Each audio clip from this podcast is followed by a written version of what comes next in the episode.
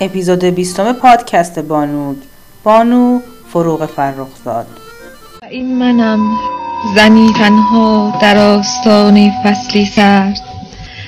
در ابتدای درک هستی آلوده زمین و یأس ساده و غمناک آسمان و ناتوانی این دست های سیمانی. فروغ فرخزاد 8 دی ماه سال 1313 در خیابان معز السلطنه کوچه خادم آزاد محله امیری تهران متولد شد. پدر فروغ سرهنگ محمد فرخزاد اهل تفرش و مادرش توران وزیری تبار اهل کاشان بود. فروغ فرزند چهارم خانواده بود. وی پس از گذراندن دبستان و دبیرستان به هنرستان بانوان رفت و خیاطی و نقاشی را فرا گرفت و تا سال سوم در دبیرستان خسرو خاور درس خواند. فروغ از سن نوجوانی می نوشت.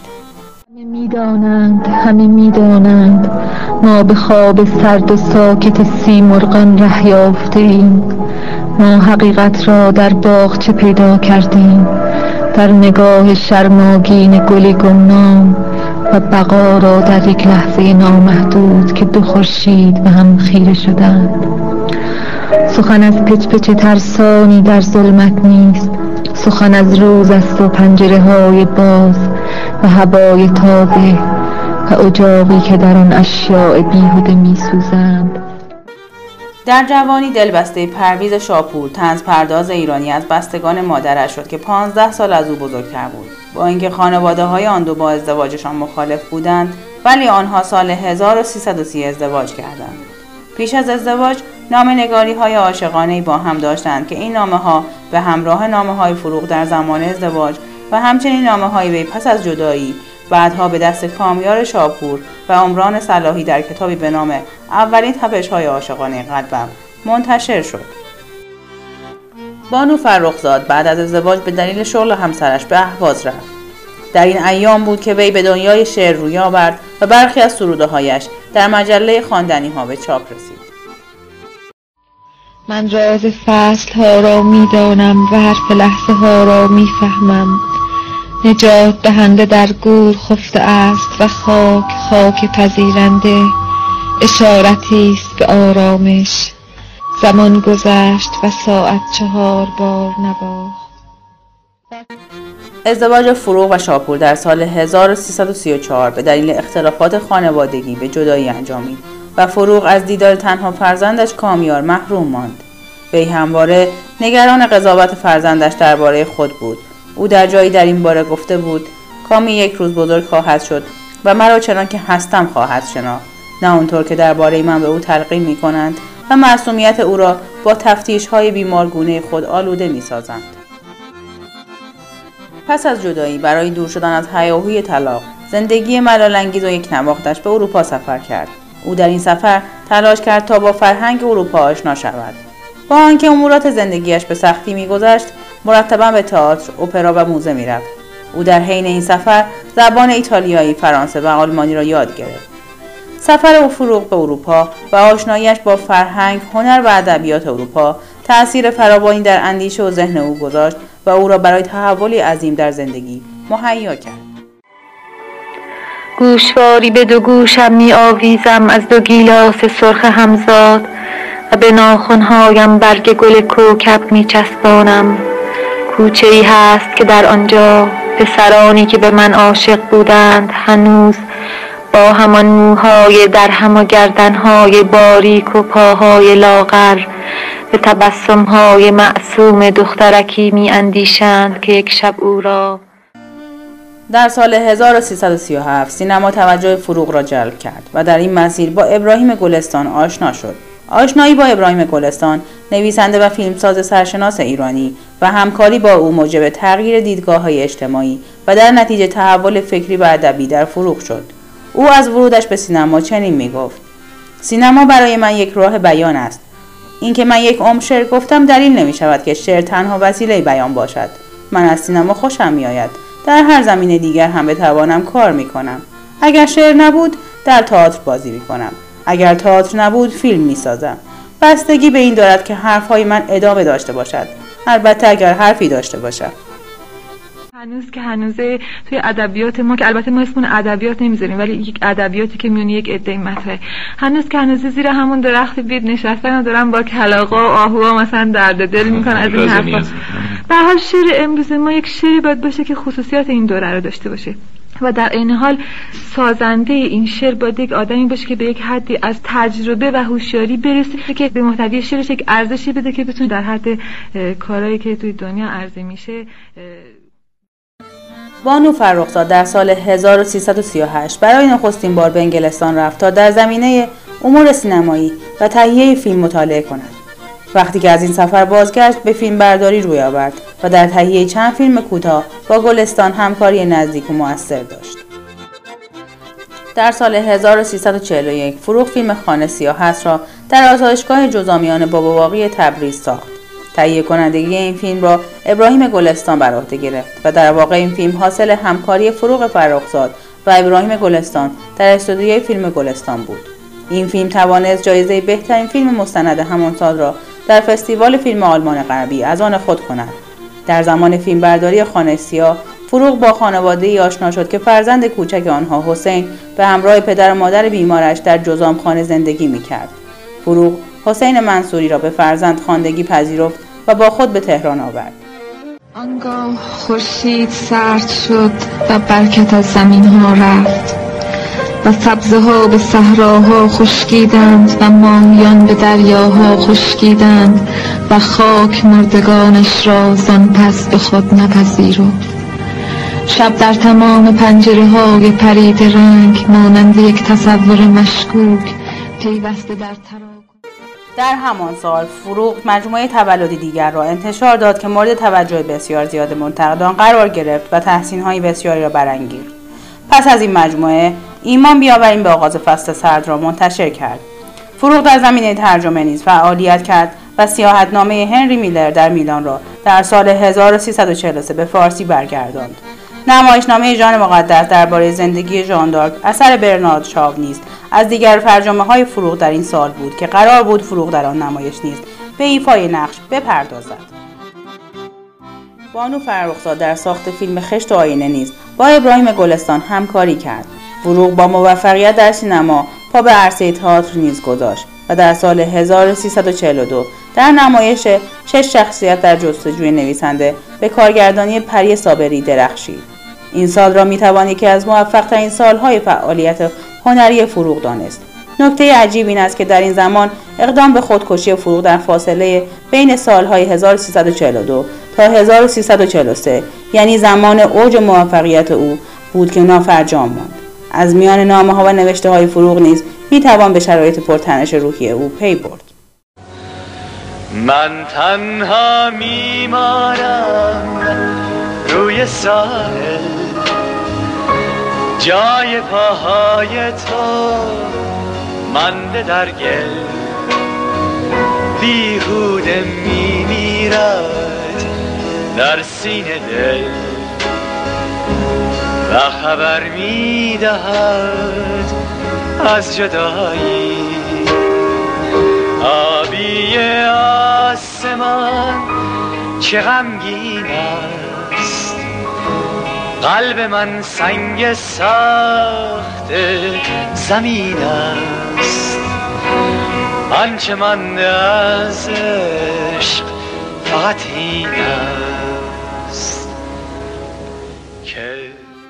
آرزوی فروغ که همواره از زبان خودش می گفت این بود. آرزوی من آزادی زنان ایران و تصاوی حقوق آنها با مردان است. من به رنجهایی خواهرانم در این مملکت در اثر بیعدالتی مردان می‌برند کاملا واقفم و نیمی از هنرم را برای تجسم دردها و آلام آنها به کار می‌برم. آرزوی من ایجاد یک محیط مساعد برای فعالیت های علمی هنری و اجتماعی زنان است. دیر فهمیدم که من مسئول طرز فکر آدم ها نیستم. تازگی ها در برابر بیمهری آدم ها هیچ نمی‌گویم. سکوت و سکوت و سکوت.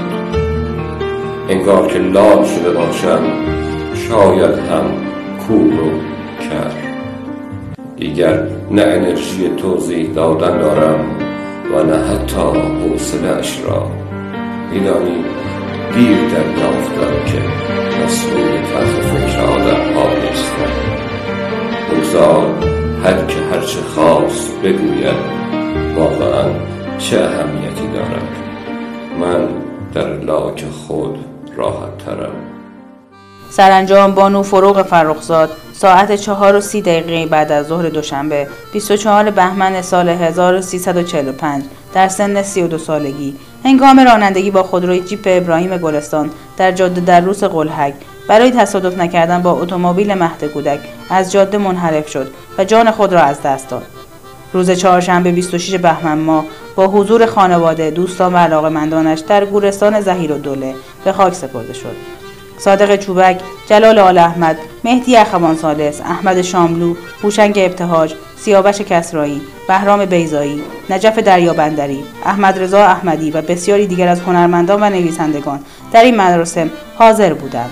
ناصر تقوایی تصویر بخشی از این مراسم را در فیلم مستند فروغ فرخزاد 13 دی 1313 تا 24 بهمن 1345 آورده است. بدون شک فروغ فرخزاد از پیشگامان شعر نوین پارسی است که در خلق اشعار خود سنت شکنی کرد. آثار فروغ از با ارزشترین آثار ادبیات معاصر ایران می باشد. اپیزود 22 پادکست بانوگ بانو سیمین دانشور سیمین دانشور 8 اردیبهشت سال 1300 در شیراز به دنیا آمد. وی در خانواده فرهنگی رشد یافت. پدرش دکتر محمد علی دانشور احیا و سلطنه همان کسی بود که سیمین در رمان سوشون خود با نام دکتر عبدالله خان از او یاد کرد. احیا و سلطنه عضو گروه حافظیون بود که شبهای جمعه بر سر مزار حافظ جمع می شدند و یاد حافظ را زنده نگاه می داشتند. مادرش قمر سلطنه حکمت نام داشت. او شاعر و هنرمندی بود که نقاشی را به فرزندانش آموخت و مدتی هم مدیر هنرستان دخترانه هنرهای شیراز بود. بانو دانشور تحصیلات ابتدایی خود را در مدرسه انگلیسی مهرائین گذراند. او اشتیاق فراوانی به کتابخوانی داشت و به زبان انگلیسی هم مسلط بود. به این ترتیب خیلی زود با ادبیات جهان نیز آشنا شد. او دبیرستان را نیز در همان مدرسه مهرائین به اتمام رساند. در سال 1316 اولین مقاله اش را با نام زمستان بیشباهت به زندگی ما نیست در نشریه محلی چاپ کرد. وی در امتحان نهایی دیپلم شاگرد اول کل کشور شد. مدتی هم در شبانه روزی آمریکایی تهران ساکن شد و آموزش زبان انگلیسی را پی گرفت. بانو دانشور در رشته زبان و ادبیات فارسی در دانشکده ادبیات دانشگاه تهران مشغول به تحصیل شد. او یکی از دانشجویان مشهور دوران طلای دانشکده ادبیات دانشگاه تهران بود که در محضر اساتیدی چون بدی و زمان فروزانفر ملک و شعرهای بهار و پرویز ناطر خانلری حضور داشت. 20 ساله بود که پدرش محمد علی دانشور درگذشت. پس از مرگ پدر مادرش هم به تهران آمد و در خیابان ایران شهر ساکن شدند. با اینکه از نظر مالی مشکلی نداشتند سیمین تصمیم گرفت کار کند پس به عنوان معاون اداره تبلیغات خارجی در رادیوی تهران استخدام شد. علی اکبر کسمایی و احمد شاملو از همکاران او در رادیو بودند. دو سال بعد در سال 1322 از کار رادیو کنارگیری کرد و در روزنامه ایران مشغول به کار شد. از آن زمان به بعد با نام مستعار شیرازی بینام برای نشریات مختلف مقاله نوشت و ترجمه هم کرد. مرتزا کیوان او را تشویق کرد داستانهای پراکندهاش را جمعآوری و منتشر کند. وی در سال 1327 اولین کتاب خود را با نام آتش خاموش شامل 16 داستان کوتاه منتشر کرد. آتش خاموش نخستین مجموعه داستانی بود که به قلم زنی ایرانی چاپ شد. آشنایی سیمین دانشور و جلال آل احمد نه در کانونهای نویسندگی یا کلاسهای درس بلکه به شکلی کاملا اتفاقی صورت گرفت. آنها مسافران یک اتوبوس بودند. ویکتوریا دانشور خواهر سیمین دانشور درباره ماجرای آشنایی جلال آل احمد و سیمین می‌گوید ما عید رفته بودیم سفر و در اتوبوسی که می‌خواستیم به تهران برگردیم آقایی صندلی کنارش را به سیمین تعارف کرد. آن دو کنار هم نشستند بعد آمدیم خانه. صبح دیدم دارد آماده می شود برود بیرون. من هم می‌خواستم بروم خرید. وقتی در را باز کردم دیدم آقای آل احمد مقابل در ایستاده. نگو اینها رود قبل قرار مدارشان را گذاشتند روز نهم آشناییشان هم قرار عقد گذاشتند. بعد همه را دعوت کردیم و در مراسمشان فامیل و همه نویسندگان بودند. صادق هدایت هم بود. آنها خانه اجاره کردند و رفتن سر زندگیشان. اما ازدواج آنها با استقبال چندانی از طرف خانواده جلال همراه نبود. زیرا جلال متعلق به یک خانواده کاملا مذهبی و متدین و حتی متعصب بود. بانو سیمین و جلال آل احمد سال 1329 به رغم همه مخالفت هایی که از جانب خانواده جلال آل احمد اعمال می‌شد ازدواج کردند. در واقع جلال و پدرش سالها بود که بر سر مسائل بیشمار و ای با یکدیگر اختلاف داشتند.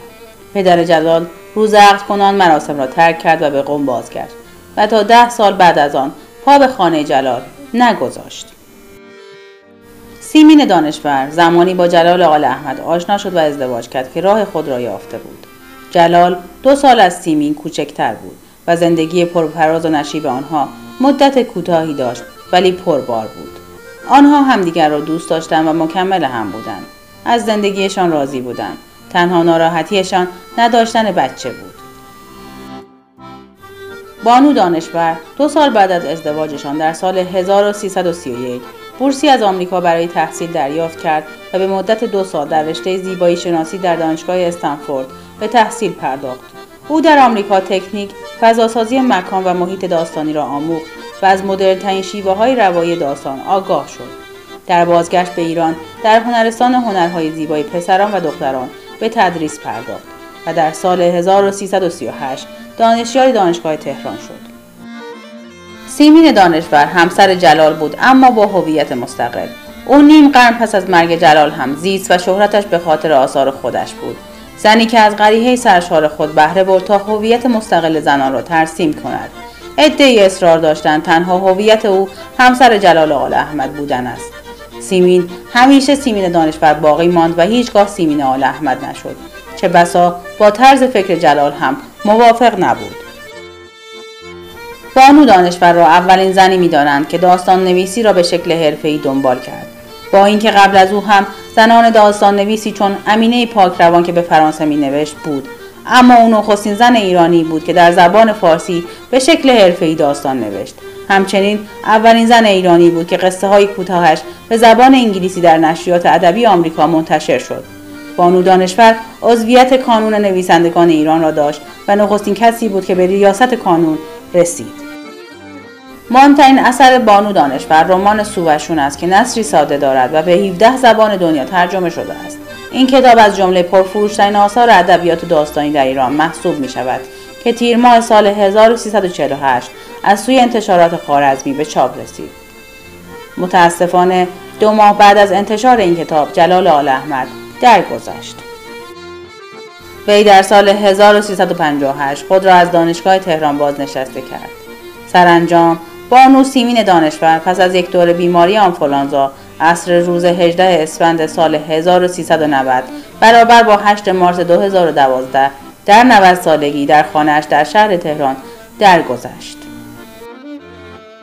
بی تردید سیمین دانشور یکی از زنان تاثیرگذار صد سال گذشته در این سرزمین محسوب می شود.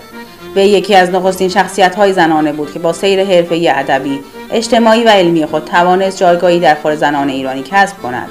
او زنی بود که نزدیک به هفتاد سال در میانه کارزار روشنفکران و نویسندگان ایرانی برای تحقق آزادی بیان و قلم تلاش کرد. زنی که ایستاد، تحمل کرد، امید بست و ناامید نشد و در نهایت سانسور آثار او را هم در خشنترین شکل خود قربانی کرد.